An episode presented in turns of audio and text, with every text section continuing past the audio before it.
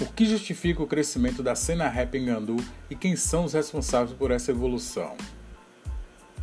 Há cinco anos envolvido na cena, Léo Breze fala que a maior dificuldade encontrada é a falta de oportunidade.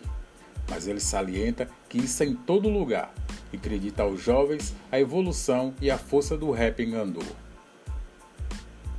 Eu sou André José e você está ouvindo o Papo Paralelo de quarta-feira. Léo Breze, Besman, Rancase e Rodan, Yoro Nunazo, Keiro e Ramon à primeira vista, parece um time de basquete da NBA. Eles até jogam basquete, mas esse time é parte responsável pela evolução da cena rap em Gandu, uma cidade com pouco mais de 30 mil habitantes e que culturalmente é adepta da sofrência, pagode e axé. Léo Breze é integrante do grupo Sem Problemas e podemos apontá-lo como responsável direto por essa nova era nos gostos e estilos musicais na cidade que, segundo ele, não nasceu agora. Para Breze, a cena está começando a aparecer em Gandu mais por conta dos produtores, e ele reforça que a cidade sempre teve bons MCs.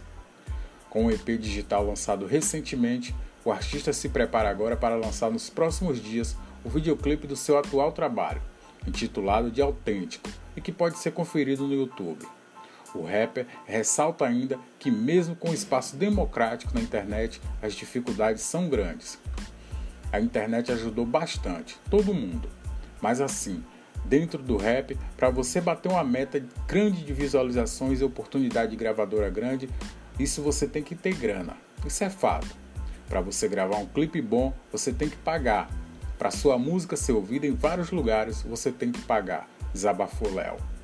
Ele fala que o rap tem ajudado os jovens a pensarem e desviarem de caminhos adventos à falta de emprego e incentivo, reforçando que os MCs têm como compromisso mostrar a realidade que muita gente vive e sofre por causa da sua cor, tipo de cabelo, onde mora e estilo de vida.